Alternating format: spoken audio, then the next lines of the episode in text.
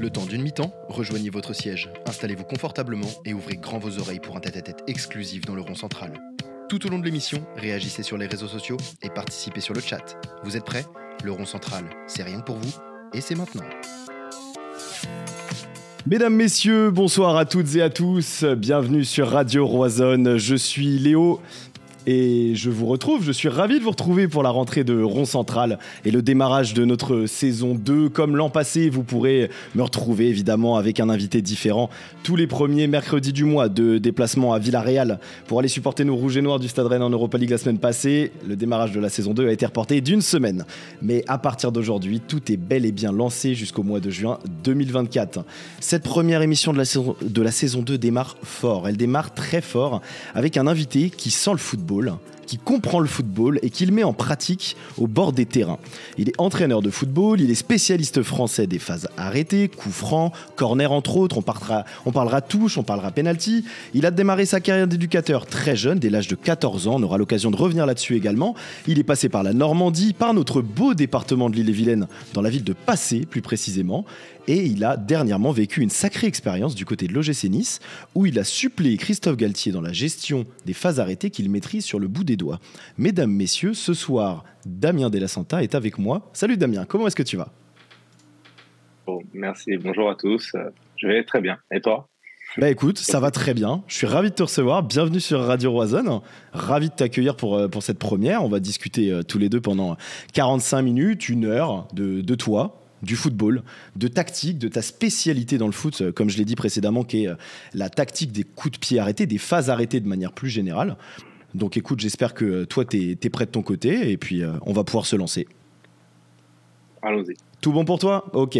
Alors avant toute chose, je vous euh, salue bien évidemment dans les commentaires. Vous êtes déjà une bonne dizaine euh, à nous rejoindre. Vous allez nous rejoindre progressivement. On est en train de faire ce qu'il faut du côté de la communication pour que l'émission euh, puisse être mise aux yeux de tous, cette rentrée. donc n'hésitez pas à vous manifester dans les commentaires. Hein. N'hésitez pas, c'est une émission interactive. Si vous avez des questions à poser à Damien, faites-le savoir. Manifestez-vous dans, les commentaires. Je vous en sais, j'en sectionnerai quelques-unes. On a un programme qui est dense, qui est chargé. Je vous garantis pas que vous serez forcément euh, sélectionné si vous avez des questions, mais je ferai au mieux.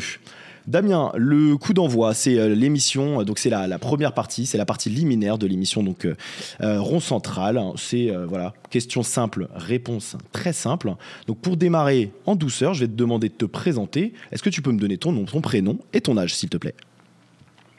Damien Della Santa, j'ai 34 ans. Est-ce que tu peux nous parler un petit peu de toi en quelques mots, nous détailler un petit peu ton parcours scolaire, s'il te plaît? Scolaire, euh, c'est un peu décousu dans le sens où j'ai un bac scientifique, euh, j'ai fait ensuite une licence de lettres d'anglais euh, par correspondance, pour dire la vérité, puisque dans le même temps, je faisais du foot à, temps plein et je passais notamment mon, mon brevet d'état à l'époque. J'ai un master en sciences de l'éducation, voilà. Et après, dans les, on va dire dans les titres universitaires, c'est tout.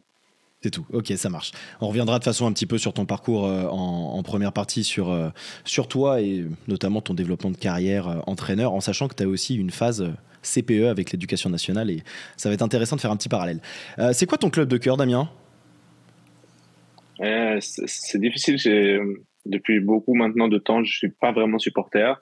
Après, il y a plusieurs clubs que, que j'affectionne, mais si je dois en sélectionner un, je choisirais le club de Caen, puisque c'est celui que j'ai encouragé dans ma jeunesse, dans ma vie de naissance, et, et j'y ai travaillé un petit peu, donc j'ai forcément un, un, lien particulier avec ce club, mais euh, voilà, mon côté supporter est, très loin aujourd'hui. C'est quoi ton joueur de cœur? Qui est ton joueur de cœur? Pareil, c'est assez difficile, mais je vais dire euh, peut-être le premier joueur que, que j'ai supporté, c'était Fabien Barthez. Donc euh, je pourrais dire que c'est lui. J'ai fait mon curieux et j'ai vu que tu avais pris une photo euh, avec Fabien Barthez. Ouais. Il fait la gueule. Hein. Il fait la gueule. Il sourit pas. J'ai vu la photo, j'ai fait Ah ouais, d'accord. En comparaison, tu avais pris une photo avec Jimmy euh, Ah ouais. le pauvre. Ah, ah purée, purée, la tête qu'il faisait, purée. Il avait pas l'air heureux d'être là. Non, c'est parce qu'en plus, c'était dans le couloir juste avant de monter dans le bus, le pauvre. Je ouais, tu l'as, tu l'as vraiment attrapé au dépourvu. Ouais, ouais. exactement. exactement. C'est quoi ton meilleur souvenir de foot, euh, Damien? Meilleur souvenir, euh, je vais te donner quelque chose de d'ancien, c'est dans le foot amateur et c'est ma dernière saison avec le avec l'équipe féminine que j'avais créée.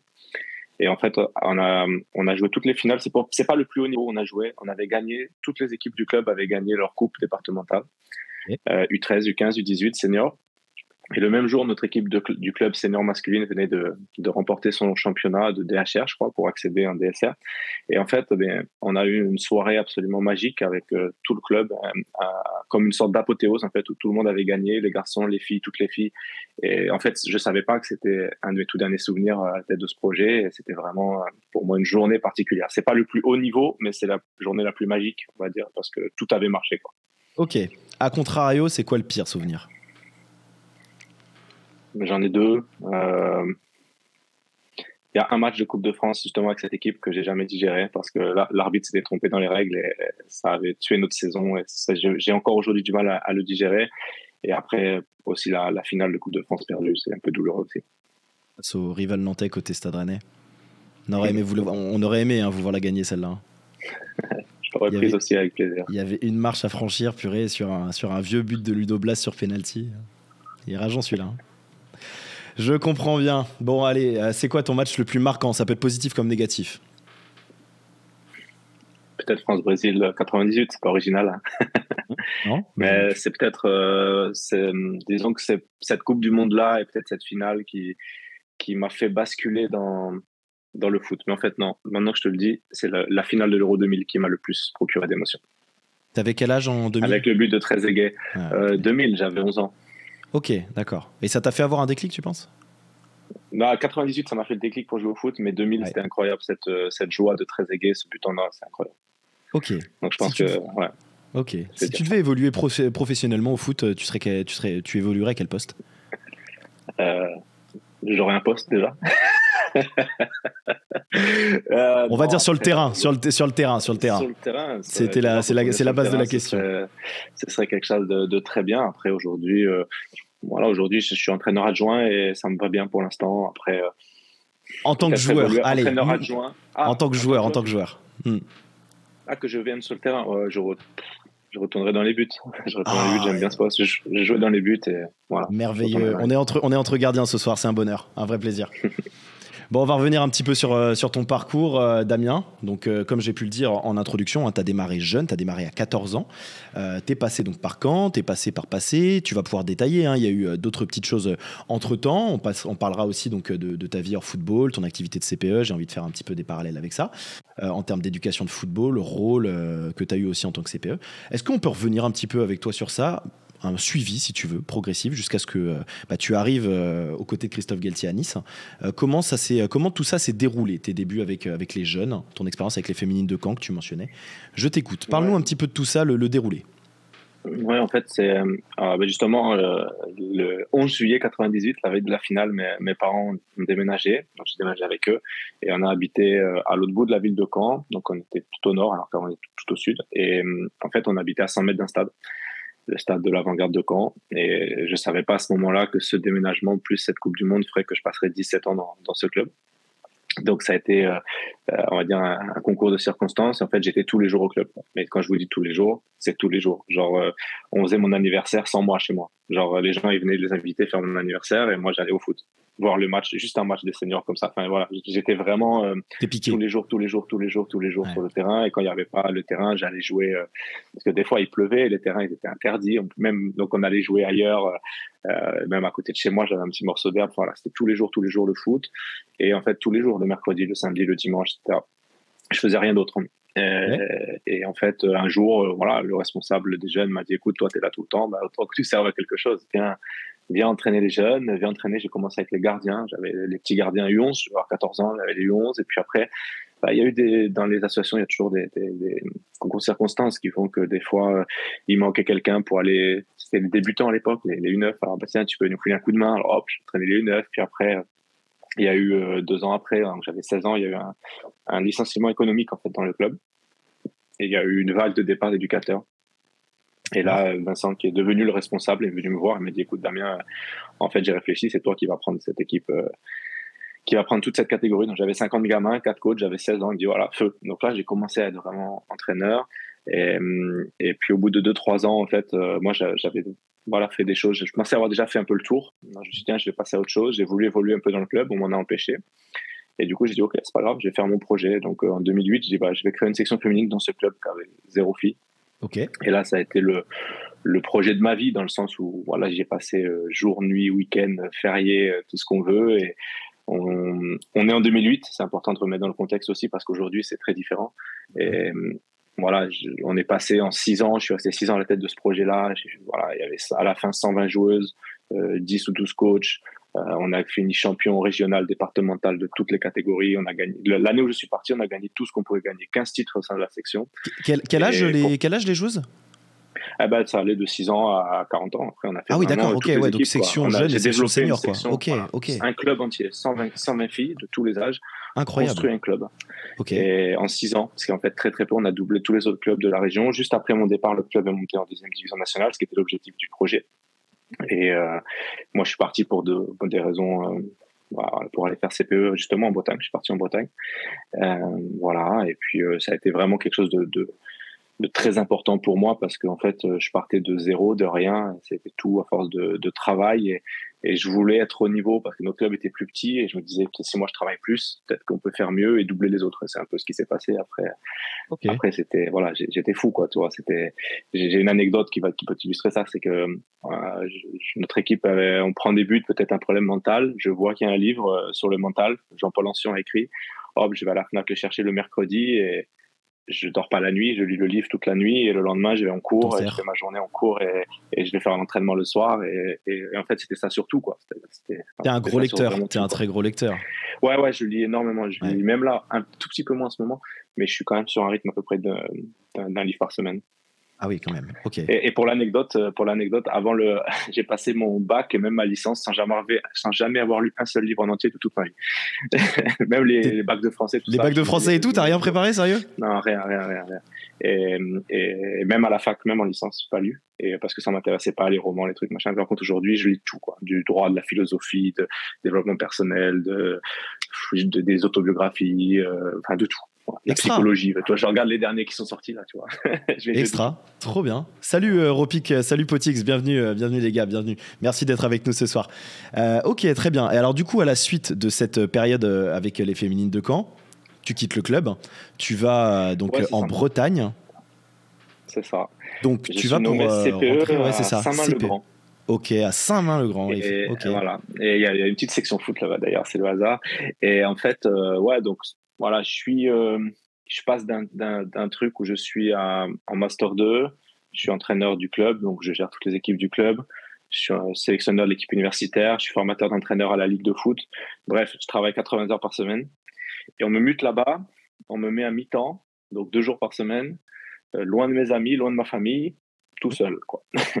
Mais j'étais quand même très fatigué par, euh, par, par ces six années parce que c'est très dur. Déjà, six ans dans un projet, c'est dur. Avec les filles, c'est très dur. Et je dis, bon, je vais faire une année sabbatique, quoi. Et en fait, je suis retrouvé là-bas tout seul et au bout de.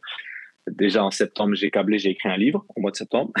euh, donc jour et nuit, euh, je dis tiens, je vais m'occuper. Puis après octobre, je commence à jouer au foot dans mon salon et je dis voilà, c'est pas possible quoi. Donc euh, je suis descendu, euh, j'habitais à Passé, c'est d'ailleurs une ville que, que j'adore. J'ai gardé des attaches tant sur la ville que sur les, les gens qui sont là-bas. Et je descends là-bas et voilà, je vais voir. voilà, je tape à la porte là-bas. J'ai écouté bonjour, je suis coach vous me faites faire ce que vous voulez, gratuit, ce que vous voulez. Et d'ailleurs, au début, c'est marrant parce que la première réaction, c'est, tu sais, elle est bizarre, lui. Euh, non, on n'en peut pas, quoi. Donc, le président, il, me jette et il me dit non, on n'a pas besoin. Et puis après, je reviens. Et puis, tu, tu reviens à la charge. faire quelque chose. Hmm. Ouais, et puis il me dit, bah, viens, viens, tu vas faire euh, les U9. Oh, bah, je fais les U9. Puis après, la semaine d'après, on me dit, ah, euh, viens aider les coachs des seniors. Oh, bah, je suis là en, senior. Puis, puis après, dans le club, ah, il y a le coach des 18 qui a des difficultés, tu peux pas prendre les 18. Hop. Puis après, il y a le coach des seniors B, il s'en va, tu peux pas prendre. Hop. Au final, après, je me suis retrouvé avec deux équipes dans le club. Tu as fait tout. Et c'était vraiment ma famille. Quoi. C'était là-bas, euh, c'est-à-dire que c'est une culture, j'étais accueilli comme jamais, j'étais accueilli nulle part dans ma vie. J'ai, voilà, c'était vraiment, euh, j'ai vraiment senti ce, pour la première fois ce, cet esprit de, de, famille et de, de voilà, de, j'ai encore, j'ai, très très bons amis encore dans ce club. J'adore ce club. Combien de temps à peu près euh, surpassé? Quelle période? Un an, un an, 2014. Un an, 2014, ok. 2014, j'avais quoi Moi, j'avais 17 ans. T'as coaché les 18, hein. c'est pas impossible. Parce que moi, j'ai joué, j'ai, enfin, je pense comme, euh, comme, euh, comme pas mal dans le chat euh, qu'on fait du foot et qui sont peut-être dans mes âges, c'est fort probable qu'on se soit retrouvés, toi sur le banc et moi sur le terrain. Hein. C'est fort probable. Ça. Breteuil, Breteuil, Talensac et tous les matchs. Ah, bon, mon Dieu. oh, purée, je détestais ces matchs-là, moi, ça me rendait ouf. Hein. Toujours des terrains éclatés. Non, ouais, ouais. Mais par rapport, je trouvais quand même qu'il y avait beaucoup de terrains synthétiques et qu'il y avait un bon, bonne intention de jeu. Et moi, avec ces joueurs-là, j'ai fait franchement des belles choses. Hein. Euh, surtout les, avec les 18, on avait fait des belles choses. Et puis avec les seniors, il y avait vraiment quelque chose de, magique. C'est-à-dire que je me souviens, le premier match, je prends l'équipe en janvier, on joue la montée. Le premier match, on fait match nul, 0-0, je crois, ou je sais plus. justement, je crois, à Breteuil, Talensac, je sais pas où. Bref, on fait match nul. Moi, je fais la gueule comme pas possible, quoi. Mais le match était à 13h, je suis rentré chez moi à minuit parce que là-bas, il y a une culture aussi de la troisième mi-temps, du mmh, groupe. Mmh, mmh, Donc, je vous dis pas que le jour où on est monté, j'ai dormi dans le stade, tout le monde a dormi dans le stade. Et franchement, c'est des souvenirs qui sont exceptionnels. Euh, j'avais une petite tradition, c'était de craquer des fumigènes quand il y avait des titres. Donc là-bas, je me souviens, on avait craqué aussi des fumigènes le dernier match. C'était voilà, assez Trop bien, extra, ok. Et alors, parallèlement, du coup, tu avais cette activité de CPE euh, auprès de l'éducation nationale. Euh, quel, quel rapprochement tu fais entre cette activité de, de CPE que je ne maîtrise pas spécialement, mais moi, je, enfin, je, comment dire, je, réduirais ça et tu m'en excuses, en fait, à une grosse activité d'encadrement, de formation, euh, de manière générale. Euh, est-ce que cette activité-là, en fait, t'a servi pour le football d'une certaine manière? Je pense que oui, il y a des choses que tu utilisais dans ton, dans ton activité de CPE que tu réutilisais derrière dans la formation de tes, de tes jeunes ou moins jeunes d'ailleurs euh, dans, dans le football. Non, c'est l'inverse, en fait. Ok. Euh, ouais, c'est l'inverse. Euh, bon, après, moi, le, métier de CPE, j'avais une conception très particulière du métier. Et d'ailleurs, le, le, fil rouge entre tout ce que je fais dans ma vie, euh, voilà, je fais de la formation d'adultes, j'ai fait CPE, j'ai fait entraîneur, etc. C'est toujours d'aider les autres à devenir qui ils veulent être. Quoi. Donc, quand tu entraînes des joueurs, tu les aides à se développer, à devenir le joueur qu'ils veulent être. Mais quand tu es avec des ados, en fait, le but, c'est pas de, voilà, c'est de leur amener ce qu'il faut pour leur donner peut-être la confiance, l'estime, les, les coups de main, les coups de pouce, les, peut-être des fois le coup de pied derrière aussi, mais tout ce qu'il faut pour qu'ils puissent devenir la personne qu'ils ont envie d'être. Quoi. Ça, c'est vraiment ma motivation de vie, en fait, surtout. Et donc, CPE, en fait, moi, ça m'a beaucoup aidé. C'est-à-dire que le foot m'a beaucoup aidé parce que moi, le management, je connaissais, animer des réunions, je connaissais, prendre des gens en main, prendre un groupe en main, parler avec je savais le faire. En fait, le foot, moi, m'a tout appris. J'ai dû faire, euh, euh, j'ai fait du droit avec le foot parce qu'il fallait poser des réserves et lire des textes. J'ai fait de la psychologie parce qu'il fallait comprendre ce qui se passe dans la tête, de la communication parce que entraîner, c'est que communiquer 90% euh, du temps aux parents, à la presse, au machin, tout le temps, tout le temps, tout le temps. Donc, j'ai fait beaucoup de transferts dans l'autre sens et ce qui m'a beaucoup aidé, et en fait, après, quand je suis, donc après, j'ai fait qu'un an en Bretagne, je suis allé dans l'Oise et j'ai eu énormément d'opportunités qui se sont ouvertes à moi dans, l'éducation nationale, euh, dans la formation continue. J'étais pas prêt prof à la fac, etc. J'étais responsable de la formation de toute l'académie, euh, de tous les cycles de l'académie. Et en fait, c'est le foot, moi, qui m'a amené beaucoup de compétences transversales que j'ai pu après, euh, on va dire, voilà, réingurgiter et retransmettre à, à d'autres personnes. Ok, d'accord. Alors, entre euh, cette période-là et euh, la période euh, où tu as vraiment vécu le football professionnel avec le GC Nice, tu as eu une activité, et j'ai hâte de détailler ça avec toi, de consultant, où tu as fait du consulting pour l'entreprise, si je dis pas de bêtises, Axel Football. J'ai envie de comprendre un petit peu comment ça fonctionne. tu supervisais des clubs, tu recevais des missions. Comment ça fonctionnait euh, C'est une question, c'est pas une affirmation justement. comment comment est-ce que ça fonctionne Non, non. En, fait, euh, ce qui s'est passé, d'ailleurs, c'est un petit lien avec la Bretagne. Alors, je peux partager cette anecdote là, mais mmh. quand je suis arrivé dans l'Oise, on a joué contre Guingamp en Coupe de France. Ok. Euh, j'étais entraîneur adjoint DH à ce moment-là. Et quand tu es en DH et que tu joues une équipe pro en Ligue 1, euh, en plus, Guingamp, c'était le Guingamp européen à ce moment-là et tout. Même si c'était une année où c'était un peu de difficulté, ils venaient de jouer ou ils allaient jouer la Coupe d'Europe, c'était le, gros Guingamp, quoi, quand même des, des, bons joueurs. Ah, le Guingamp qui nous a, euh, qui nous a battu en finale, euh, qui nous a battu en finale de Coupe de France. Ouais, Exactement. donc, ouais, c'était une, grosse équipe et tout. Jocelyn Gourmanet qui était le coach et tout. Et donc, quand tu es amateur et que tu joues ce type de match, c'est le match, enfin, c'est le match de ta vie parce que à ce moment-là, j'ai aucune certitude que je vais rejouer une équipe pro une fois dans ma vie. Euh, et donc, je prépare ce match à la vidéo et je le prépare comme jamais. Que, le Guingamp avait joué 18 matchs, j'ai analysé les 18 matchs. J'avais fait une USB sur chacun des joueurs pour tous nos joueurs. Un truc euh, de malade, parce qu'on connaissait tout sur Guingamp. Et à ce moment-là, j'ai découvert que les joueurs faisaient tout le temps la même chose quand ils étaient sous pression. Ok. Salibur faisait tout le temps le même dribble quand il fallait aller vite, que Thibaut Giresse faisait tout le temps le même appel, que Sorbon, quand on le pressait, faisait tout le, tout le temps le même crochet, etc., etc., etc. Et par rapport à ça, je, me suis rendu compte que c'est un concept qui existait déjà, qui s'appelait les préférences motrices. Et en fait, ça a déclenché chez moi quelque chose en me disant, mais si j'ai ça, je vais avoir un, un temps d'avance formidable, il y a des choses exceptionnelles à faire. Donc, je suis allé me former en Suisse pendant un an et demi. Mmh. Et à l'issue de ça, euh, justement, la société Axel Conseil, qui, qui développe ça, alors un peu dans le sport, qui fait développer ça un petit peu dans le sport, mais surtout dans l'entreprise, en fait. Euh, parce qu'il y a des liens entre les préférences motrices et les préférences cognitives, donc la manière de communiquer, de manager, de, de se connaître, euh, voilà, donc qui, a une énorme activité, qui, qui est leader sur le marché, voilà, qui est, je ne vais pas dire seul, mais en tout cas qui est, qui est vraiment la référence sur le marché. Ils, veulent développer une, ils veulent développer une branche foot. Et m'approche, ils me disent écoute, euh, voilà, toi tu connais aussi les préférences, nous on a beaucoup d'expérience, toi tu connais le foot, va développer ça dans le foot. Et donc en fait, j'ai développé euh, des, voilà, des, des, produits qui peuvent aider les entraîneurs et à mieux individualiser les clubs. Euh, donc j'allais dans les clubs, je faisais des profilages de joueurs Mhm. Et j'ai apporté ces informations-là soit aux joueurs, soit aux coachs. Euh, c'était aussi euh, de l'accompagnement individuel de joueurs. Euh, alors, je ne vais pas trop dire de nom, mais par exemple, il y a un joueur qui était remplaçant en Ligue 2 avec qui j'ai travaillé et, et, qui, avec, voilà, qui, enfin, qui a, passé toutes les étapes jusqu'à finir international A et, jouer en équipe de France aujourd'hui. Euh, c'est pas que ça, attention qu'on soit clair, mais je veux dire, c'est le type d'accompagnement qui, qui, qui, permet à, à, ces joueurs-là de, de, de, bien évoluer. Il y a voilà, des clubs en fait de bah après c'est voilà sur des clubs de Ligue 1 de Première Ligue euh, voilà donc j'ai eu des grosses expériences j'ai développé beaucoup d'expériences parce que ça me permettait d'aller dans les clubs d'expliquer un peu ce que je faisais de recevoir des feedbacks de rencontrer du monde et puis aussi d'apporter ce que je pouvais euh, ce que je pouvais apporter. Et c'est là que je me suis rendu compte que des très très gros clubs européens euh, en fait mon travail les intéressait et du coup, bah, je me suis dit, bah, ça y a peut-être une fenêtre pour moi euh, de, de, de, de, basculer un jour dans le football professionnel. D'ailleurs, j'étais intervenu à Rennes il, y a, il, y a trois, il y a trois ans. Mhm. Il y a trois ans. Donc, euh, mhm. voilà. Ok. Première ligue, euh, première ligue aussi un petit peu, Ligue 1, Bundes? Ouais, première ligue, Ligue 1 surtout, équipe nationale aussi. Tu peux citer les clubs ou pas du tout Non, c'est mieux que non, mais des gros. Euh, dans première ligue, on est dans le top, top du top. Ok. dans ce qui se fait de mieux. Et en Ligue 1, après, voilà, après des fois, c'était peut-être par exemple que les entraîneurs des gardiens qui me faisaient venir. Mais au total, je suis intervenu en Ligue 1, Ligue 2 dans 16 ou 17 clubs, je crois. Donc c'est quasiment un club sur deux quand même. Donc voilà, il y a beaucoup de clubs qui ont fait appel à mes services, beaucoup dans la formation d'entraîneur aussi. J'ai monté des formations d'entraîneur. La fédération française à l'époque me faisait un peu intervenir. La fédération belge aussi m'a fait intervenir. Donc euh, ça m'a permis voilà, de, de, de moi progresser au contact des autres, aussi mhm. d'apporter quelque chose de nouveau. Euh, dans le paysage du, du foot, parce qu'à l'époque, les préférences motrices, on n'entendait quasiment pas parler. Mhm. Aujourd'hui, on est dans un stade où tout le monde en a entendu parler dans le foot pro. Après, tout le monde ne sait pas forcément euh, comment ça marche, à quoi ça sert et comment s'en servir efficacement. Mais euh, voilà, c'est Ok. un peu. Alors, tu, te présentes comme un. Alors, c'est pas toi qui te présente tel quel, c'est moi qui vais le faire là dans l'instant T, comme un spécialiste de la tactique des phases arrêtées. Tu me parles des préférences motrices.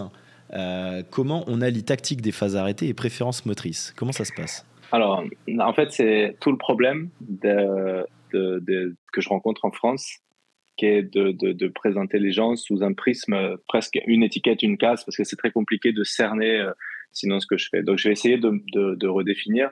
Euh, moi, je suis un entraîneur de foot. C'est-à-dire que peut-être demain, je serai entraîneur d'une N2 ou autre numéro. Enfin voilà, je, peux être coach. Mmh. Aujourd'hui, objectivement, je ne peux pas être un entraîneur numéro un au niveau professionnel, tant du point de vue des diplômes que de mon niveau à le faire. Donc aujourd'hui, dans le niveau professionnel, je ne peux être qu'entraîneur adjoint. Donc je suis un entraîneur adjoint euh, avec toutes les compétences que, que, que ça sous-entend, être capable de, de, prendre un groupe en main, de faire une causerie, de comprendre le jeu, de faire la, la tactique, etc. Et j'ai deux particularités, j'ai deux spécialités, c'est-à-dire j'ai deux petites choses en plus que j'ai creusées pour me donner une chance de rentrer dans ce milieu-là, parce que quand on vient du foot amateur, c'est très compliqué de, de, de rentrer dans, dans, le foot professionnel. Mmh. Donc, ces deux, en fait, ces deux choses-là sont premièrement le développement individuel des joueurs, qui permet vraiment d'individualiser. De, c'est là que les préférences motrices, c'est un ingrédient qui rentre en jeu, mais c'est ce qui fait quand même la différence, qu'il y a peu de gens qui le maîtrisent comme je le maîtrise. C'est-à-dire que ça permet de prendre le joueur vraiment euh, comme il est, et de par mmh. rapport à comment il est, on va l'aider euh, avec les connaissances générales du foot, hein, de tactique individuelle, de tactique collective, à répondre aux attentes du coach. C'est comme si voilà, je, voilà, le coach te demande ça, toi tu es ça, mais moi j'ai essayé de trouver un truc pour que tu puisses t'exprimer en étant toi-même tout en répondant aux objectifs du coach. Voilà, ça c'est un peu ma, ma, mission. Et je dirais même c'est mon domaine d'expertise numéro un. Mais je n'ai pas trouvé en France de possibilités d'exercer. Il n'y a pas de club qui a voulu euh, investir là-dessus. Concrètement, on pourrait dire que c'est une étiquette d'entraîneur spécifique attaquant, spécifique défenseur, voilà, d'entraîneur spécifique, technique, on pourrait dire aussi. Mais j'ai pas eu d'opportunité. Parce que est un peu, c'est pas, c'est pas encore, c'est pas encore quelque chose qui est développé dans l'esprit des clubs à l'heure actuelle? Non, il y en a pas en France. On a quelques clubs maintenant qui, qui, qui prennent des gens sur la post-formation, c'est-à-dire pour les jeunes joueurs c'est pas vraiment ce que je fais. Enfin, c'est, je peux le faire, mais ils vont préférer plutôt des profils de, de, de coachs qui, ont travaillé en centre de formation, qui ont une grosse expérience des centres de formation pour euh, mieux former le joueur. Moi, c'est autre chose. moi, même avec un produit fini, même avec un joueur de, de, de 38 ans comme j'ai eu à Nice, je peux encore faire des choses, euh, aller sur des petits détails qui vont lui permettre d'être plus efficace et de mieux comprendre comment lui fonctionne. Okay, Donc ça, c'est une première partie que j'ai toujours, hein, que, que, que j'utilise toujours. Alors deux fois, euh, une journée par-ci par-là, mais qui n'est pas mon, on va dire, euh, enfin, voilà, qui n'est pas ce que j'ai pratiqué le plus. Et j'ai développé aussi les phases arrêtées parce que euh, voilà, j'ai été amené à travailler avec des gens de qui, pour qui c'était le métier à, très haut niveau. Et puis c'est quelque chose qui est, il y, a, il y a, des choses à comprendre quoi, sur ce, sur ce, sur ce point de vue-là. Et donc, du coup, je me suis dit, tiens, je peux travailler là-dessus pendant un an, un an et demi. Et l'opportunité est venue comme ça pour moi de rentrer dans, dans, le foot pro parce que le hasard des choses fait que euh, je, je, discutais avec un, un, des entraîneurs adjoints à Nice. Qui, qui, voilà, qui a échangé de manière, comme avec beaucoup d'entraîneurs euh, sur le jeu, sur le foot, etc. Je lui ai partagé un jour mes travaux. Je dis, tiens, t'as vu, je chez ça en ce moment. Je dis, ah c'est très intéressant et tout. Et puis, il se fait qu'une saison, Nice euh, est en grosse difficulté sur coup de pied Donc, il m'appelle, il me dit, écoute, on a besoin d'aide. Il faudrait que tu viennes voir le coach Patrick Vira pour en parler. Donc, je vais voir Patrick Vira. Bon, et puis, en fait, deux semaines après, Patrick Vira part. Et euh, comment dire, une fois que Patrick Vieira part, lui prend l'équipe en fait. Cet adjoint, Adrien Urser, prend l'équipe. Et donc lui, il demande à ce que je puisse travailler avec lui. Et donc le club dit OK, mais d'abord comme consultant, parce que c'est un peu un pari, on ne connaît pas la personne, on ne connaît pas la, discipline. Donc on, voilà, on le fait travailler. Puis si ça marche, on le prendra au club à temps plein. Et donc c'est comme ça que comme ça a plutôt très bien marché. c'est comme ça qu'après je me suis, je me suis retrouvé à Nice. Et tu t'es forgé, euh, tu t'es forgé à Nice. Alors donc du coup, tu as commencé avec Adrien Urcea. Euh, c'est quelle date? Ton arrivée euh, officielle à Nice 2000, euh, le début de collaboration, parce que j'ai commencé comme consultant janvier 2021. Janvier 2021. Et donc après, tu, en fait, tu étais déjà au club. À quel moment tu as posé tes valises à Nice, avec notamment le coach Galtier? Janvier 2022 Moi, j'ai mis ouais, janvier 2022. D'accord. Pourquoi t'as pas été appelé plus vite pour la première partie de saison? C'est dans les, je sais pas, la, je pense que quand le coach Galtier est arrivé, je pense qu'il y a eu beaucoup de choses à structurer dans le club en fait. C'était peut-être pas le bon moment tout simplement. Je, D'accord. J'ai pas, voilà, j'ai pas cherché à comprendre. Ok. J'ai envie de parler un peu plus en profondeur tactique. On a commencé à rentrer dedans, euh, que ce soit en termes euh, donc de prépa d'un match, de gestion des entraînements, etc. Comment est-ce que de manière, d'une manière générale, un match ça se prépare tactiquement? Tu dis euh, tout à l'heure, tu disais tout à l'heure pour le, fameux match de ta vie pour contre l'en avant Guingamp euh, bah, avoir visionné euh, les 18 matchs de Guingamp avant qu'ils vous affrontent, avoir, euh, bah, t'as, bouffé, as bouffé du foot clairement. tu as préparé tout un tas de choses pour permettre d'appréhender le, au mieux le match, pour permettre à, tes joueurs à cette époque-là de se préparer au mieux. combien de visionnages Comment est-ce qu'on répète les séquences Comment est-ce que on retranscrit ça derrière sur le terrain en entraînement Comment est-ce qu'on travaille tout ça avec le coach principal Comment est-ce que ça se passe globalement? Après, ça dépend des clubs. C'est très les process sont très euh, uniques, mais il y a deux philosophies générales. C'est-à-dire qu'il y a ceux qui, qui vont vouloir essayer d'analyser l'adversaire pour lister tous les problèmes que l'adversaire peut poser et toutes les failles que l'adversaire peut avoir et d'apporter une réponse à chacune. Ok, là, ils vont nous poser tel problème. Poum, tactiquement, on va anticiper une réponse et la travailler sur le terrain. Et l'adversaire a telle faille, on va appuyer dessus, donc on va mettre en place quelque chose sur le terrain pour euh, appuyer. Donc ça, c'est une, vision peut-être un petit peu euh, anticipatrice des choses en disant voilà, je, je, veux tout contrôler, donc j'analyse beaucoup de matchs. Et par rapport à ça, donc souvent ces coachs-là, ils sont très gourmands en analyse vidéo. Ils en ont deux ou trois et ils analysent euh, entre 5 et 15 matchs de l'adversaire euh, chaque semaine. Bah, c'est pas eux qui le font, c'est le staff hein, qui le fait. Mm-hmm. Et euh, par rapport à ça, l'idée c'est qu'il y a des réunions de travail pour proposer quelque chose aux joueurs qui va à 15-20 minutes maximum. Voilà. Ça, c'est le premier mode. Le deuxième mode, c'est peut-être moi une philosophie que je partage plus, c'est de se centrer plus sur ton équipe mmh. et que ton projet de jeu, en fait, euh, s'enrichisse continuellement euh, et te disent, OK, dans mon projet de jeu, quand je joue un 4-3-3, je fais ça. Quand je joue un 4-4-2, je fais ça. Quand l'attaquant décroche, je fais ça. Quand euh, il y a un dédoublement, je fais ça. Et en fait, qu'on s'enrichisse, qu'on enrichisse le jeu de l'équipe avec tous les problèmes qu'on peut rencontrer de manière générale. Mhm. Et là, dans cette chose-là, il s'agit peut-être d'analyser l'adversaire sous un prisme spécifique, de dire voilà, qu'est-ce qui se passe quand ils jouent contre un 4-3-3, qu'est-ce qui se passe quand, si on joue en 4-3-3, qu'est-ce qui se passe, qu'est-ce que qu'est-ce qu'ils vont faire, quels problèmes on risque d'avoir? Tiens, ils ont un joueur très rapide, tiens, ils ont un joueur très grand, tiens, ils jouent beaucoup long. et par rapport à ça, peut-être simplement insister sur ce qu'on a prévu dans notre jeu la semaine d'avant, mais sans être très euh, euh, très, on va dire, euh, descriptif de ce que fait l'adversaire, mais plutôt dire attention, ça, ça peut arriver, on le remet, on vérifie que tout se passe bien, on check, ok, on le fait, si ça marche sur le terrain, pas de problème. En, laissant dans la tête les joueurs que tout peut arriver. C'est-à-dire qu'on on ne peut pas en ayant cette ambition de dire je vais répondre à tout. Par exemple, je vais essayer de prendre un max de choses, d'essayer de comprendre ce qui peut se passer. Je vais préparer les joueurs à ce qui peut se passer tout en sachant que l'impossible va se passer. Ça, c'est peut-être une génération un peu plus nouvelle, un peu plus moderne de, de coach. Ça ne veut pas dire qu'il ne faut pas regarder les matchs, ça ne veut pas dire qu'il faut les ne pas les analyser, mais c'est les analyser sur un autre regard et surtout affiner et filtrer au maximum, euh, voilà, réduire au maximum pour que ce soit le plus simple possible et basique pour les joueurs. Voilà. Donc ça, c'est les deux méthodes. Donc après, les analystes en général vont transmettre un rapport au coach, présenter un rapport au coach. Par rapport à ça, ils vont conseiller des choses au coach. Le coach va décider des choses, des options de jeu, mettre des joueurs en place. Et puis, euh, et puis après, euh, sur le terrain, avec les adjoints, c'est on va traduire ça pour faire des exercices et des préparations, et puis diluer. Alors après, chaque coach a sa méthode. Quoi. C'est-à-dire qu'il y a, moi, ce que j'aime beaucoup faire, mais je l'ai pas vécu, ce que j'aime beaucoup faire, c'est faire, euh, par exemple, la manière dont attaque l'adversaire le jeudi. On fait notre défense, la manière dont ils défendent le vendredi, on fait notre attaque et peut-être les coups de pied arrêtés le matin du match, par exemple, de faire en trois temps, trois petites séquences vidéo avec un petit peu d'entraînement avant, par exemple. Il y, a, il y, a, des grands clubs européens qui, qui, font ça. Il y a un autre grand club européen là que, que j'ai eu récemment qui que je trouve fantastique, c'est-à-dire que eux, ils prennent deux équipes c'est-à-dire qu'ils préparent les deux équipes. C'est-à-dire que d'habitude, traditionnellement, on fait les titulaires contre les remplaçants. Bah, eux, mhm. ils préparent deux équipes, ils font venir les jeunes et ils font jouer les deux équipes en parallèle contre les jeunes. Comme ça, ils préparent les deux équipes. Et à tout moment, euh, tout le monde est prêt, même le 20e joueur, il est prêt comme s'il allait commencer le match. Ok, d'accord. Ok, ok. Alors, du coup, toi, vis à -vis de ta spécialité, euh, quelle, place, notamment euh, dans, ta, dans ta relation par exemple avec le coach Galtier quand tu étais à Nice, euh, quelle était la place pour ta spécialité dans la, dans la prépa tactique d'un match? Déjà, est-ce que tu avais un vrai poids dans la, dans la prépa tactique de manière générale? Ou est-ce que tu étais vraiment centré phase arrêtée coup de pied arrêté, corner, touche, tout ce qu'on veut, ou tu avais, avais, un droit de parole de, de, manière plus, plus générale? Et quel impact, en contrepartie, Christophe Galtier pouvait avoir sur la préparation des CPA après, alors de manière générale, je vais répondre de manière générale, c'est-à-dire que les adjoints en général ont la place que le coach leur laisse. C'est-à-dire ça peut être beaucoup ou pas beaucoup. Ça, c'est très unique, c'est très spécifique au coach et à l'adjoint. C'est vraiment des relations qui se créent et qui sont très spécifiques. Pour ce qui concerne les coups de pied arrêtés, je pense qu'un des points fondamentaux, fondamentaux, un point fondamental, en tout cas un point clé à retenir et peut-être à, à comprendre, c'est que on se trompe si on considère que les coups de pied arrêtés sont à côté du foot. Les coups de pied arrêtés, c'est du foot.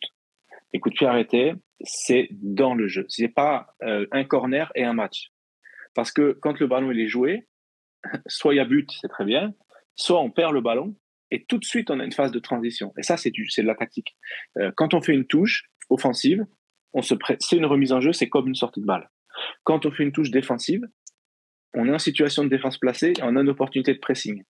Si on s'occupe des phases arrêtées, et qu'on ne comprend pas la manière dont l'équipe est presse, la manière dont l'équipe elle est, équilibrée, organisée, euh, comment on peut justement retrouver la forme, la structure initiale de l'équipe, etc. On ne peut pas faire. On ne peut pas faire. Et même si on entraîne de manière séparée, ben on n'a pas compris. Parce que c'est pas touche et on arrête. Dans, le, dans, le, dans la vraie vie, c'est touche et on joue.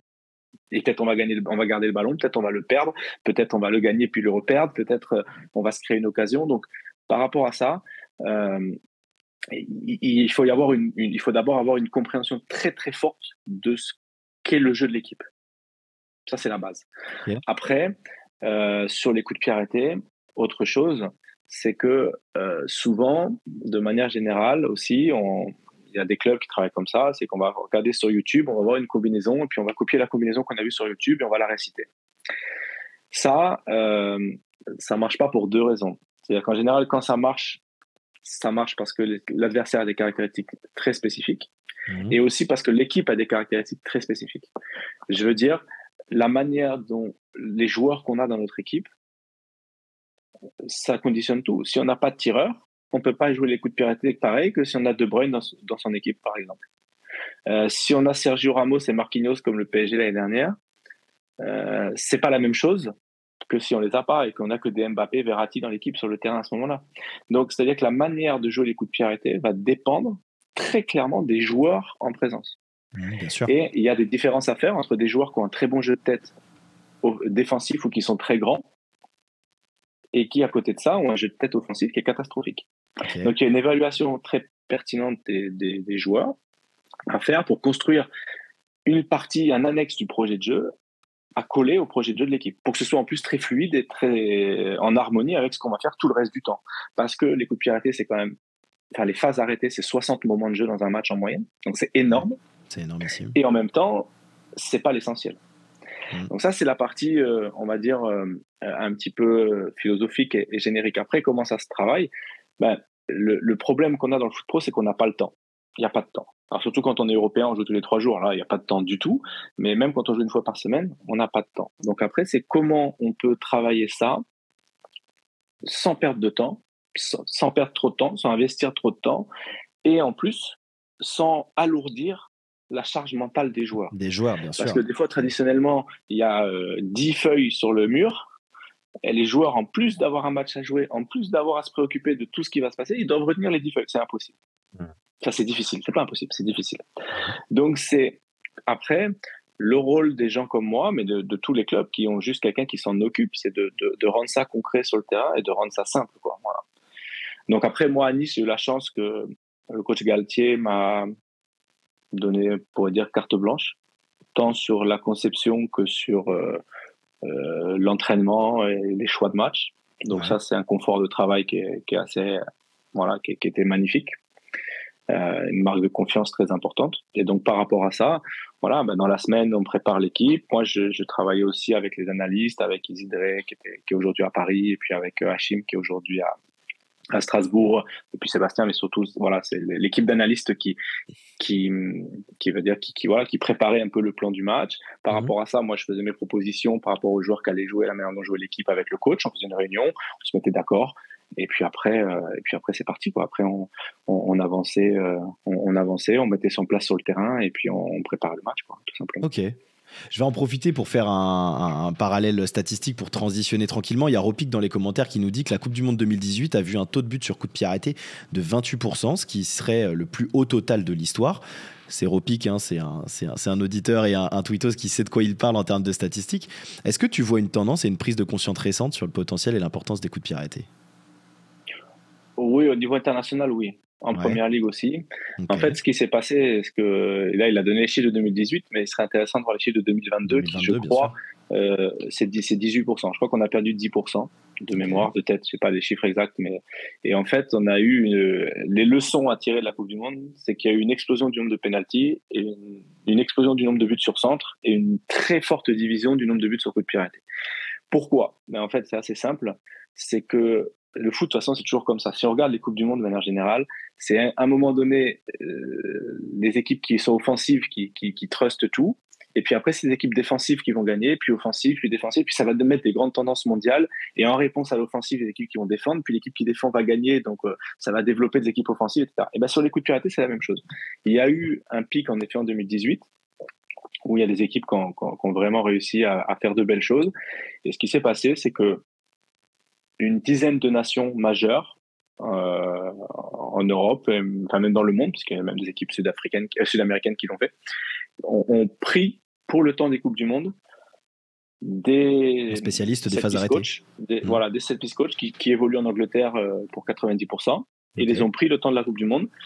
Et ben, c'est comme dans le foot en général, c'est toujours plus rapide et plus facile de mettre en place un système défensif qu'un système offensif. Mmh. Maintenant, si on regarde ce qui se passe en première ligue, depuis deux ans, il y a vraiment un essor des, des, des set piece coach et on voit bien que voilà, il y a des équipes qui ont fait la différence et aujourd'hui on voit bien que ça s'équilibre et qu'il y a vraiment de la recherche tant sur le plan défensif qu'offensif. c'est incroyable ce qui se passe en première ligue sur ces phases de jeu là et, du coup par rapport à ça, voilà, je, suis persuadé qu'il y a vraiment des évolutions majeures dans, notre football à, à amener. Quoi et notamment en France, j'imagine. Je vais reprendre un petit peu les statistiques euh, que, que j'avais pu préparer. On a échangé un petit peu, notamment euh, avant dessus.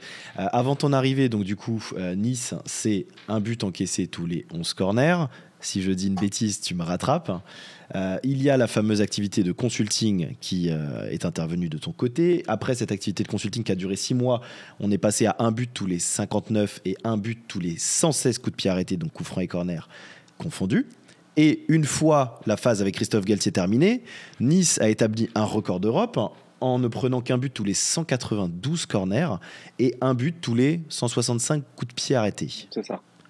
Comment est-ce qu'on inverse une tendance qui était au, plus bas possible? Un but tous les 10 corners, c'est enfin, énormissime. Moi, je, je, trouve ça énormissime quels ont été les axes de travail pour inverser la tendance Quelles étaient selon toi, enfin c'est même pas selon toi, c'est quelles étaient les défaillances que tu as repérées qui étaient à régler en priorité. Est-ce que c'était individuel porté sur un ou deux joueurs spécifiquement Ce qui peut, je pense, bah, changer pas mal de choses dans le comportement collectif sur la gestion d'une phase arrêtée, d'un coup de pied arrêté.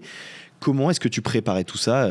Qu'est-ce qui a fait que tu es passé de une stade qui était euh, vraiment pas parlante et vraiment pas flatteuse pour euh, l'OGC Nice à un record d'Europe?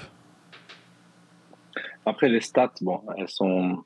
Euh, là, c'est beau, beau pour l'histoire. C'est-à-dire que tu pars de plus mauvaise défense d'Europe à meilleure défense d'Europe, mais mmh. c'est très subjectif. Et mmh, voilà, bien sûr. Bon, après, ce qu'il faut retenir, c'est qu'en effet, il y, a, une vraiment grosse métamorphose. Mais ça a été de mettre en place euh, plusieurs choses. Euh, d'abord au plan tactique, c'est-à-dire mettre en place quelque chose, juste de, de, mettre en place un système tactique qui fonctionne, peu importe lequel. Hein. C'est-à-dire que quelque chose qui fonctionne, qui soit fonctionnel, c'est-à-dire qui permette de répondre à toutes les problématiques qu'on peut rencontrer. Et quelque chose, surtout, après le deuxième travail, c'est de donner de la confiance. Donner de la confiance au staff, donner de la confiance aux joueurs, mmh. donner de la confiance euh, un peu à tout le monde pour que, parce que c'est comme dans un projet de jeu ordinaire en fait. C'est-à-dire que euh, dans, dans, un projet de jeu, le coach peut avoir ses idées, mais il faut que les joueurs y croient quoi. il faut que les joueurs ils soient sûrs qu'ils peuvent réussir. Et, et, là, c'était pareil. Donc, c'est-à-dire, c'est, voilà, créer quelque chose de simple que mmh. les joueurs peuvent comprendre, peuvent maîtriser, quelque chose de solide qui marche, et ensuite de donner la confiance aux joueurs. Et la confiance aux joueurs, c'est par le travail, par euh, peut-être anticiper un petit peu plus. Donc il y a eu un énorme travail d'analyse qui a été fait, c'est-à-dire que euh, voilà, un quand, euh, voilà, les joueurs avaient sur l'iPad, s'ils voulaient, euh, tous les, toutes les infos possibles en une minute, parce qu'il faut faire très simple en une minute, euh, voilà, d'un montage vidéo sur comment l'adversaire se comporte au coup de pied arrêté, quelle est la zone préférentielle, comment on peut le bloquer par rapport à ses préférences motrices. Mais ça, c'est quelque chose qui peut paraître complexe, mais c'était euh, entre 30 et 40 secondes euh, que les joueurs pouvaient ou non regarder, parce que c'est pareil, il y a mmh. des joueurs, pour construire la confiance, il y a des joueurs qui n'avaient pas envie de voir leur adversaire. Donc moi, c'est quelque chose que je respecte, je préparais, mais je donnais pas. Et après, c'était tout simplifié. C'est-à-dire que moi, j'ai supprimé les causeries collectives coup de pied arrêté, parce que ça, ça emmerde tout le monde. Euh, voilà, c'est long, euh, on lit la feuille, ça, ça voilà, donc j'ai retiré ça. Euh, j'ai fait beaucoup plus de micromanagement, de parler avec les joueurs. Ça me permettait de, corriger certaines choses que eux, s'ils avaient des craintes, ils pouvaient aussi en parler parce que ils n'étaient pas jugés par les autres. On était en un pour un. Ça me permettait de, donner la confiance aussi individuellement par rapport au, levier spécifique pour le joueur. Donc mmh. voilà, c'était euh, des petites choses en fait qui, qui, ont permis de.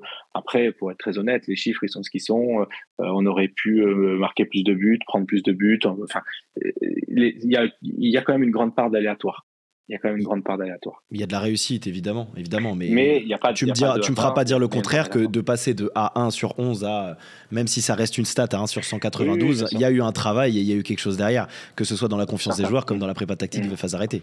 Oui, c'est certain. Il faut rendre à César ce qui est, C'est certain, et, et, ce qui est, c'est un peu quand même un, point clé, c'est qu'en France, on a beaucoup cette croyance euh, qui, qui, est très, très, très largement répandue dans 80% des coachs avec qui je parle, et, je, le comprends et je le respecte, mais qui réduisent les coups de pied arrêtés à euh, de la taille, de la concentration et de l'envie. Mais il y a une part tactique qui est immense. Il y a une part tactique qui est immense. Et donc, euh, je pense que, bien sûr, comme dans le jeu, je vais dire, si on parle de foot et qu'on a un mmh. niveau tactique qui est limité aussi, qu'on ne comprend pas toutes les dernières choses, on va dire, euh, bah oui, mais le foot, bah, faut avoir envie, il faut courir et il faut athlétiquement être meilleur que les autres, il faut courir plus. C'est vrai, mais il y a aussi de la tactique pour que l'équipe soit organisée, équilibrée, etc. Et donc sur les coups de pied, je pense qu'il y a tout un champ à explorer et qui, qui, qui permettra et, et, là, je vais, je vais dire aussi quelque chose d'important, c'est-à-dire qui permettra de construire un process qui, dans la durée, rendra l'équipe forte. Je veux dire, en Angleterre, les équipes qui, qui performent, elles performent dans la durée. Mmh. C'est-à-dire que Liverpool et, et, Manchester City, ça fait deux ans qu'ils sont au top de l'Europe à égalité, et ça fait deux ans qu'ils sont tous les deux. Quoi. Euh, une équipe comme Arsenal, euh, ça, ça, fait trois ans que ça performe euh, à top niveau. Quoi. Et, et, et, pourquoi je dis ça? Parce que euh, en France, on a encore peut-être un, un, un, train de retard Une, une incompréhension. Ouais, ouais. c'est pas, pas, un train de retard, je dirais mmh. ça, mais c'est peut-être une, une, incompréhension. Du... En France, on croit que si on doit mettre un, un, un coach coup de pied arrêté, par exemple, l'équipe doit marquer et doit jamais prendre. Quoi. Mais c'est comme si on se dit, euh, le coach gardien, l'équipe, elle doit pas prendre de but. Ou le préparateur physique, l'équipe, elle doit toujours courir plus. C'est pas possible. C'est-à-dire que tu as des équipes avec des coachs gardiens et tu prends des buts. Et des fois, il y, a une, il y a une équipe qui prend, qui prend euh, plus, le plus de buts dans le championnat. Mais ça ne veut pas dire que le coach gardien est pas bon ou autre. Ça veut dire que le club, en misant sur un coach gardien, sur un préparateur physique, va estimer faire tout ce qu'il peut de son côté pour rendre l'équipe performante dans la durée. Okay. Et donc sur les coups de pied arrêtés, c'est pareil. Et pourquoi je dis ça, c'est que en France, on constate une euh, une instabilité. Comme j'ai dit tout à l'heure, la confiance, elle est énorme. C'est très important la confiance. Mais Lorient, par exemple, l'année dernière, c'est la meilleure attaque. Mmh. Cette année, c'est la pire attaque sur le début de saison. Mmh. Lens, l'année dernière, c'est peut-être là où dans le top 2 des meilleures défenses. Des meilleures défenses, oui. Sur coup de arrêté. Ça, c'est la pire cette année. Actuellement, c'est la pire statistiquement? Ouais, euh, ouais je crois, ou après, dans le top 2 dernier, enfin, je veux dire, c'était top 2 positif et top 2 négatif. Sur le Tropique, les stats, les stats, Tropique, je veux les stats. Oui, bah, je, bon, après, je les ai. Euh, non, non, non, mais t'inquiète, je, je, les demande à quelqu'un okay. dans le chat, comme ça, t'es tranquille. Ok. Et, et, mais en tout cas, ce que je veux dire, c'est que c'est des fois, la confiance génère des séries dans un sens ou dans l'autre. Et peut-être que de mettre en place des process qui, qui, qui vont. Euh, qui, vont justement euh, rassurer, mettre de la stabilité, mettre du développement, vont faire qu'au bout de 1, 2, 3, 4 ans, tu vas construire quelque chose de solide qui va faire que ton équipe va être régulière. Et tu ne seras pas premier du championnat chaque année, mais tu vas construire des bases solides, tu vas créer une culture dans ton club, tu vas développer des compétences dans le staff et dans les joueurs qui vont faire que tu seras mieux armé pour affronter ça comme avec les préparateurs physiques, comme avec les coachs gardiens. Okay. Donc c'est quelque chose qui arrivera en France, c'est certain. Ouais. Euh, quand on voit l'impact, euh, voilà, euh, aujourd'hui, je crois, il y a, 8 buts d'écart entre la meilleure équipe et la plus mauvaise équipe sur coup de pied arrêté. 8 buts d'écart, c'est ce qu'a mis Mbappé sur le début de saison. Enfin, il en a mis 7. Mais c'est, c'est, donc c'est-à-dire qu'aujourd'hui, euh, la différence entre euh, justement entre Reims qui est, qui est la meilleure équipe et je sais plus qui est la dernière équipe, mais euh, Montpellier qui est la dernière équipe. Voilà. Et il y a 7 buts. C'est comme si Reims avait Mbappé en plus dans son effectif. Hmm, ok. Voilà. c'est aussi simple que ça. C'est-à-dire okay. qu'un joueur a 7 buts en 8 matchs, ça coûte cher. Mais mmh, les coups de pied, ça peut être une arme. Voilà. Après, c'est comme tout. Tu n'as pas la garantie que ça marche, mais si, si, tu mets en place des choses, il y a quand même des chances que ça marche. Quoi. On va rester un peu centré coup de pied arrêté, Damien. J'ai envie de te proposer une petite, euh, une petite animation, un petit jeu. Je vais te proposer à chaque fois deux choix. Tu vas avoir une dizaine de choix. Et puis tu vas simplement me dire ce que tu, ce que tu préfères. Ok, ça roule? Alors, je précise avant, je suis normand. Hein, donc le choix pour moi, c'est compliqué. Allez, vas-y. Le Mont-Saint-Michel. Alors attends, le Mont-Saint-Michel, il est breton ou il est normand? Ouais, Il n'y a, a, pas de débat là, Normandie. Hop, tu regarderas la petite rivière, le Couesnon. Le Couesnon qui passe, oui, sur la gauche du Mont-Saint-Michel. Voilà, exactement. Ok, allez, hop, on n'en parle plus, c'est bon, on va pas, pas s'engueuler. ok, tu préfères marquer un but sur corner ou un but sur coup franc? Corner. Tu préfères un corner classique ou un corner à la rémoise? Classique. Un penalty à la Neymar ou un penalty à la Jorginho? Jorginho. Sérieux? Avec le petit saut à la fin? Pourquoi pas Si c'est ce qui marche. Je fais exprès de dire ça, mais si okay. ça marche. Okay. tu préfères un coup franc à la Juninho ou un coup franc à la CR7 Johnny. Johnny. Johnny. Tu préfères un mur qui ouais, saute je prends, je prends, En vrai, je prends les deux dans mon équipe. Hein. Ok, ouais, je me, oui. ouais, comme beaucoup, je pense. Tu préfères un mur qui saute ou un mur qui saute pas? Ça dépend. Là, c'est dur de choisir parce que déjà, ça, c'est tactique en fait. Ok. T'allonges un joueur derrière le, derrière le mur ou tu n'allonges personne? La plupart du temps, non. Ok. Défense en zone, défense individuelle ou marquage mixte? Quatrième option, celle en qui le coach et les joueurs croient. Voilà. Après, Benoît, moi, si je suis head coach, je mets mixte. Mais je veux dire, si le coach il dit l'un ou l'autre, il faut faire l'un ou l'autre. Ça, c'est la responsabilité du coach. On en reparlera un petit peu après. Tu préfères un coup de pied arrêté, un coup franc qui finit lucarne ou un coup franc qui finit petit filet? Les deux dans le but. lucarne, allez, parce que. Mais bon, les deux. Chaque fois, tu... du moment qu'il y a but, c'est l'essentiel. Coup franc direct ou coup franc dévié?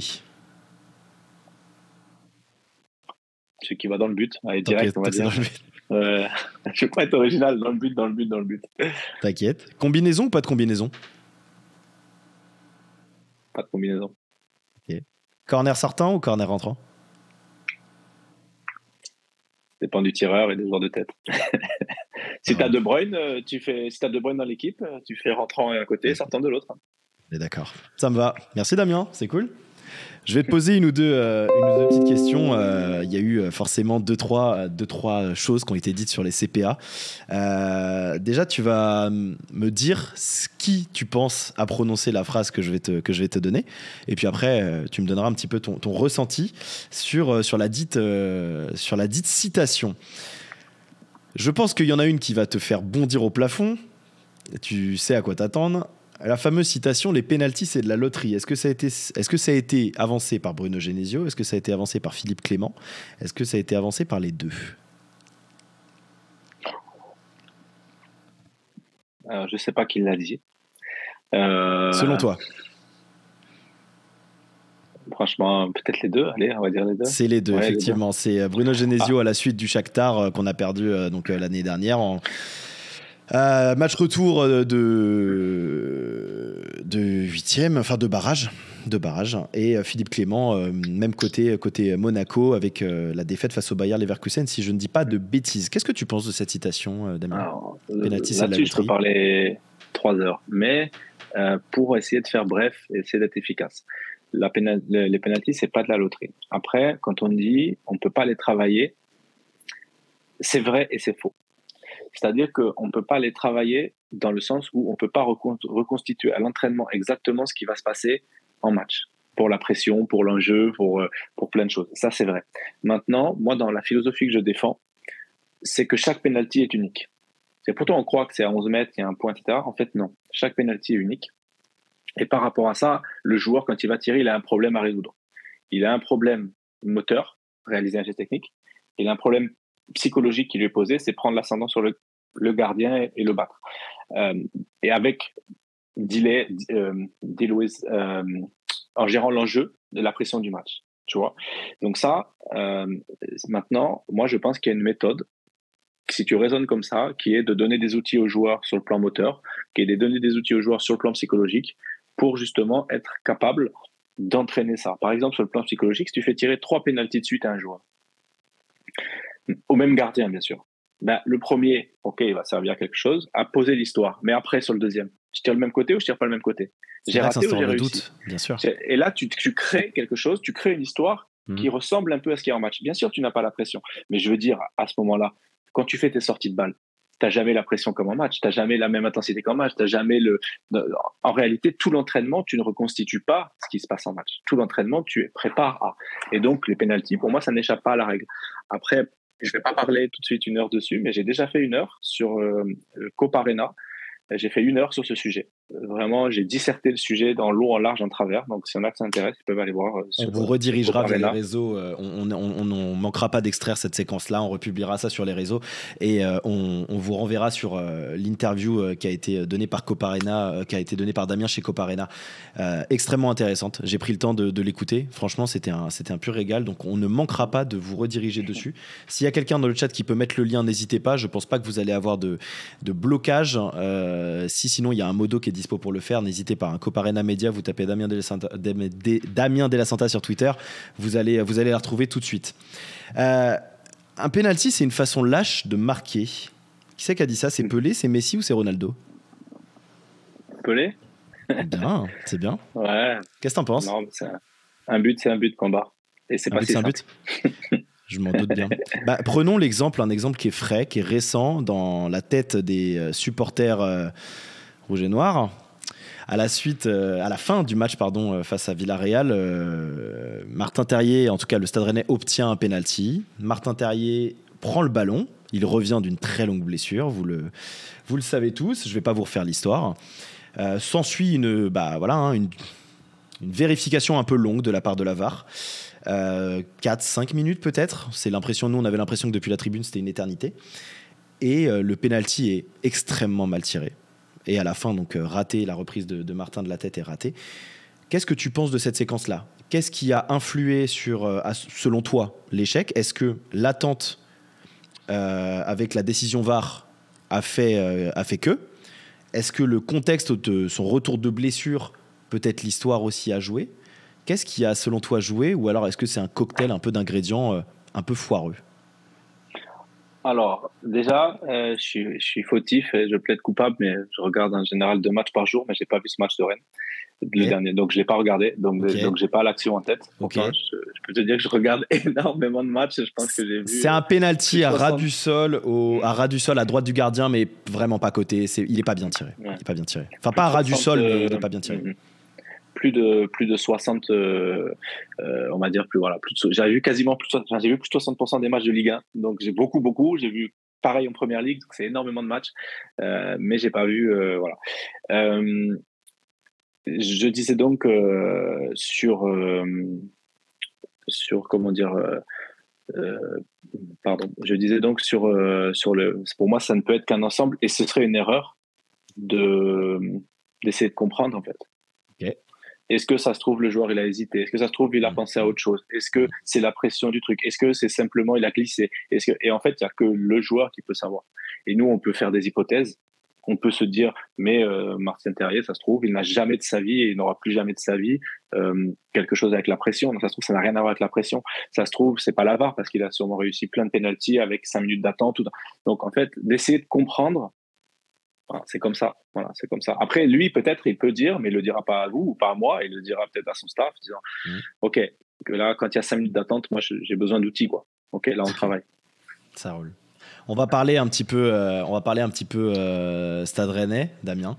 Euh, est-ce que déjà, selon toi, euh, ou est-ce que statistiquement, peut-être que, peut que tu as la, réponse, le Stade Rennais est un bon élève ou est un élève plutôt en difficulté sur les coups de pied arrêtés? Comment, ça, comment tu vois les choses, toi?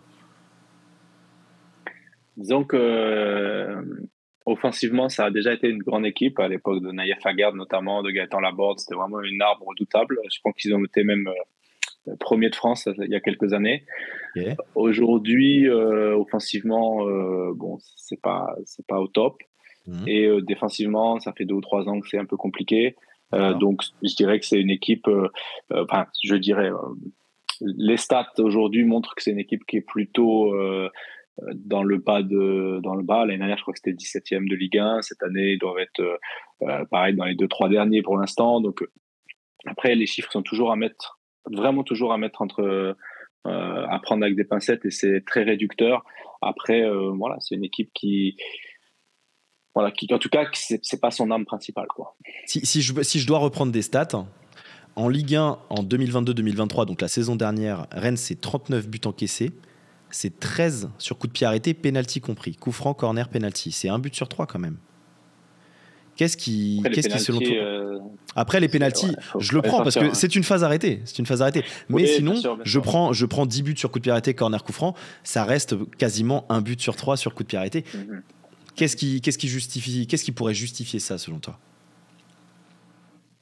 Après, c'est, toujours pareil, c'est qu'il peut y avoir euh, une faille tactique au départ, et que même si cette faille, faille tactique, elle n'est pas, elle est comblée, après il y a la dynamique de confiance, quoi.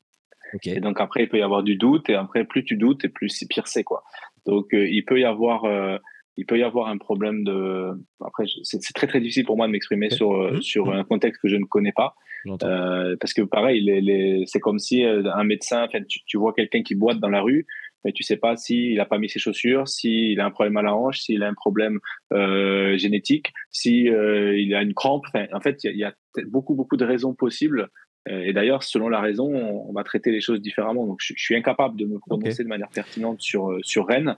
Maintenant, voilà, ce que ce que je pense que oui, c'est en tout cas c'est un axe qui, en tout cas, Rennes n'en a pas fait une arme, voilà, une, arme folle, quoi. Quand tu es arrivé à Nice, donc les stats, on les a avancés. Hein, côté Nice, c'était, c'était compliqué. Il y a un des choix que tu as fait en termes tactiques, hein, tu me corriges si je me trompe, c'est de passer de la défense en zone à l'individuel ou alors un, ou un mixte. Individuel, mixte? Plutôt individuel. Plutôt individuel. Il y, avait, un joueur en zone, plutôt individuel. Aujourd'hui, Aujourd'hui, euh, côté, euh, côté, côté Rennes en tout cas, et puis j'ai l'impression que c'est ça euh, sur, pas mal de, sur pas mal de clubs, notamment en Ligue 1, on est beaucoup sur de la défense en zone. Qu'est-ce qui est, selon toi, le plus adéquat? Alors j'imagine que tu vas me dire que ça dépend des hommes, mais qu'est-ce qui serait, selon toi, le plus adéquat entre justement la fameuse défense en zone et la défense individuelle ou la mix Je te pose cette question-là parce que j'en ai discuté avec un gardien professionnel de Ligue 1 euh, qui m'a dit, selon lui, que c'était impossible aujourd'hui d'évoluer sur coup de pied arrêté en défense individuelle? C'est pas forcément quelque chose que je ne partage pas parce que c'est vrai que moi, de mon œil un peu amateur, on se dit, de, fin, des, des, joueurs qui se suivent en individuel, c'est extrêmement compliqué avec les courses croisées, les appels variés, etc. C'est une galère sans nom. Là où justement la zone, quand elle est maîtrisée à un niveau professionnel, peut paraître une alternative beaucoup plus safe, si je peux me le permettre. Qu'est-ce que c'est quoi ton point de vue par rapport à ça, toi? En tout cas, moi, quand l'adversaire est en zone intégrale, je suis content. Ok. Parce que pour moi, c'est le système parce que c'est le système le, tactiquement le plus simple, vraiment plus simple à, à, battre. Et si par chance, tu as un tireur qui est pas trop maladroit et que tu as au moins un joueur capable de mettre une tête, euh, tu, peux leur faire mal à chaque fois. Si c'est une zone intégrale. Hein. Ok. Mhm. Si c'est une zone avec des bloqueurs, je dis pas ça. Si c'est une zone intégrale, pour moi, c'est le pire. Euh, c'est le pire système. Après, les stats, elles, elles montrent que la défense individuelle avec un joueur à chaque poteau, c'est le pire système. Ok. Sauf qu'à Nice, nous, on fait un but sur 192 corners, meilleur résultat d'Europe. Avec un joueur de cette manière. Hmm. De cette manière. Hmm. Pourquoi? Déjà, l'historique. Pourquoi on est passé en zone? C'est pas moi qui ai pris la décision. Hein. C'est quelque chose qu'on a hmm. discuté, mais c'est pas moi qui ai décidé. Pourquoi on est passé en individuel Pardon? Parce que bah, la zone, ça marche pas. Cassure. Rupture. Ok, on change. C'est la faute du système, c'est pas de votre faute. Bah oui, c'est déjà pour lancer le process de confiance. La confiance, bien sûr. Après, euh, le coach Galtier, il arrive, il met un joueur à chaque poteau. Il est champion de France. Mm. Ça fait 10 ans qu'il entraîne en Ligue 1 ou 15 ans qu'il entraîne en Ligue 1, il a toujours fait ça. Tu vas dire quoi? Tu vas dire on change? Bravo. Hein. Et comme ça, si tu changes le premier corner où tu prends un but, on dit ouais, toi t'es pas bon, tu te mets en difficulté, tu affaiblis, tout le monde doute, le coach il croit plus en toi, tu dis non. ok, on se met tous d'accord sur quelque chose, mm. quelque chose dans lequel on croit. Et mon travail, ou le travail de la personne qui s'en occupe, c'est de faire en sorte que ce mauvais système, il soit efficace et qui marche. Je veux dire, en zone, quand tu es en zone, eh ben oui, tu as des difficultés. Quand tu es en zone, tu, si c'est coupé avant le premier joueur ou après le deuxième, le dernier joueur, c'est difficile. Mmh. Si, euh, si c'est euh, si c'est un individuel, bah oui, c'est un contre un. Si ton adversaire est plus fort que toi ou plus grand que toi, ça peut être difficile. Mais pour chaque chose, tu as des solutions tu as des réponses à apporter. Et je ne sais pas si je peux rentrer dans, le détail tactique ou pas, je ne sais pas si c'est intelligent de le faire, mais. Si, fais-le, vas-y. Il y a. Ouais, je, je, vais donner beaucoup de billes, mais je veux dire, il y a, y a des possibilités tactiques. Je vais donner deux. Non, je ne vais pas rentrer dans le détail, mais il y a des réponses tactiques simples pour euh, à la fois causer des problèmes à un système et à la fois pour contrer les problèmes qu'on nous pose. Euh, et après, l'autre chose aussi qu'il faut savoir, c'est que 52% des buts sur corner, si on parle des corners, sont marqués sur un deuxième ballon. Mmh. C'est-à-dire que dans la tête de tout le monde, les joueurs, les entraîneurs, les supporters, etc., le corner, c'est corner tête but. Mmh. Sauf que là, c'est que c'est moins que la moitié des buts. On l'a vu avec Rennes depuis le début de saison, hein, notamment le premier donc ça veut dire quoi? euh, Donc ça veut dire quoi? Ça veut dire mmh. qu'à l'entraînement et dans ta tactique, le deuxième ballon est à minima aussi important que le premier. Là, déjà en disant ça, j'en donne beaucoup. Est-ce que, alors justement, moi j'ai une question à te poser. On approche gentiment de la fin de l'émission, donc on va, on va gentiment conclure. Euh, moi j'ai une question pour toi. Est-ce que euh, aujourd'hui c'est quelque chose qu'on ne voit pas à Rennes, qu'on ne voit quasiment pas, ou moi j'ai pas le sentiment de l'avoir vu depuis le début de la saison, voire même la saison dernière, la fameuse demi-lune devant la surface de réparation? Elle n'est pas exploitée par Rennes. Et à titre personnel, ou offensivement? défensivement.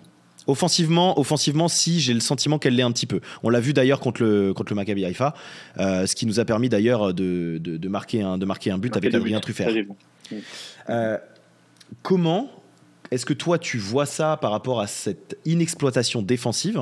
Là où moi, étant gardien à un maigre niveau amateur, euh, je suis systématiquement à vouloir qu'un joueur soit positionné dans cet arceau parce que tu sais qu'il y aura nécessairement un joueur offensif et que c'est, dans pas mal de cas, un second ballon va tomber dans cette zone.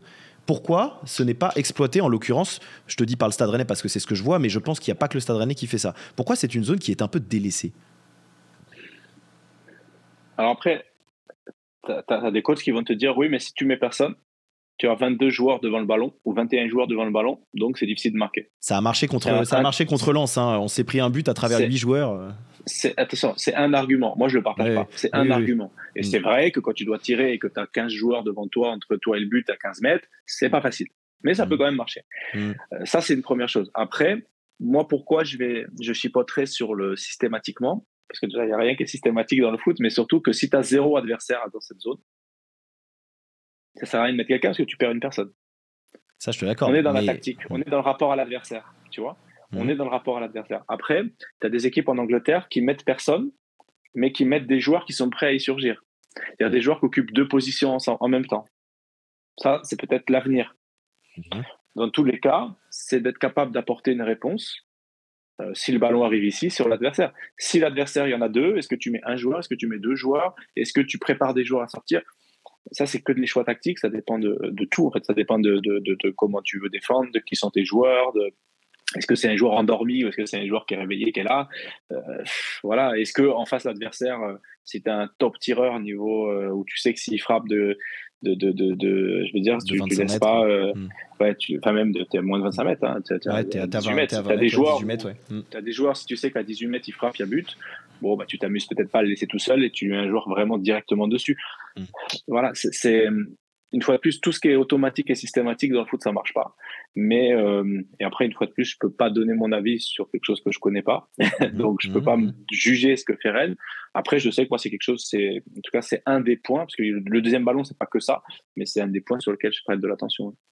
Allez, on va conclure gentiment l'émission. Euh, Damien, c'est quoi l'équipe qui, en tout cas depuis euh, le début de saison, pour les matchs que tu regardes, te plaît le plus dans les phases arrêtées? Qui a l'air d'être vraiment un, bon élève, qui mériterait au moins les encouragements du conseil de classe? Il y en a plein. Non, moi, j'aime bien. en première ligue, on peut, on peut regarder euh, trois quarts des équipes et franchement, on se régale.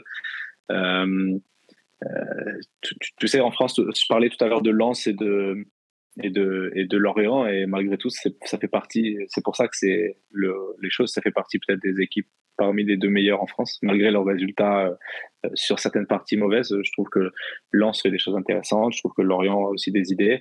Euh, en Angleterre, après, moi, j'adore regarder Arsenal. J'adore regarder, voilà, surtout Arsenal. Après, euh, Newcastle, City, il y a des choses intéressantes. Mais voilà, après, j'aime bien regarder Arsenal. J'ai une petite affinité pour cette équipe. Merci, Damien. C'était super instructif, un régal. Merci à vous tous d'avoir euh, d'avoir interagi dans les commentaires, c'était top. On en a beaucoup appris, on va pouvoir détacher pas mal de, de morceaux de cette émission. Merci, euh, merci encore hein, d'avoir, d'avoir accepté euh, cette, cette, invitation, Damien. C'était euh, très très instructif, c'était un vrai régal.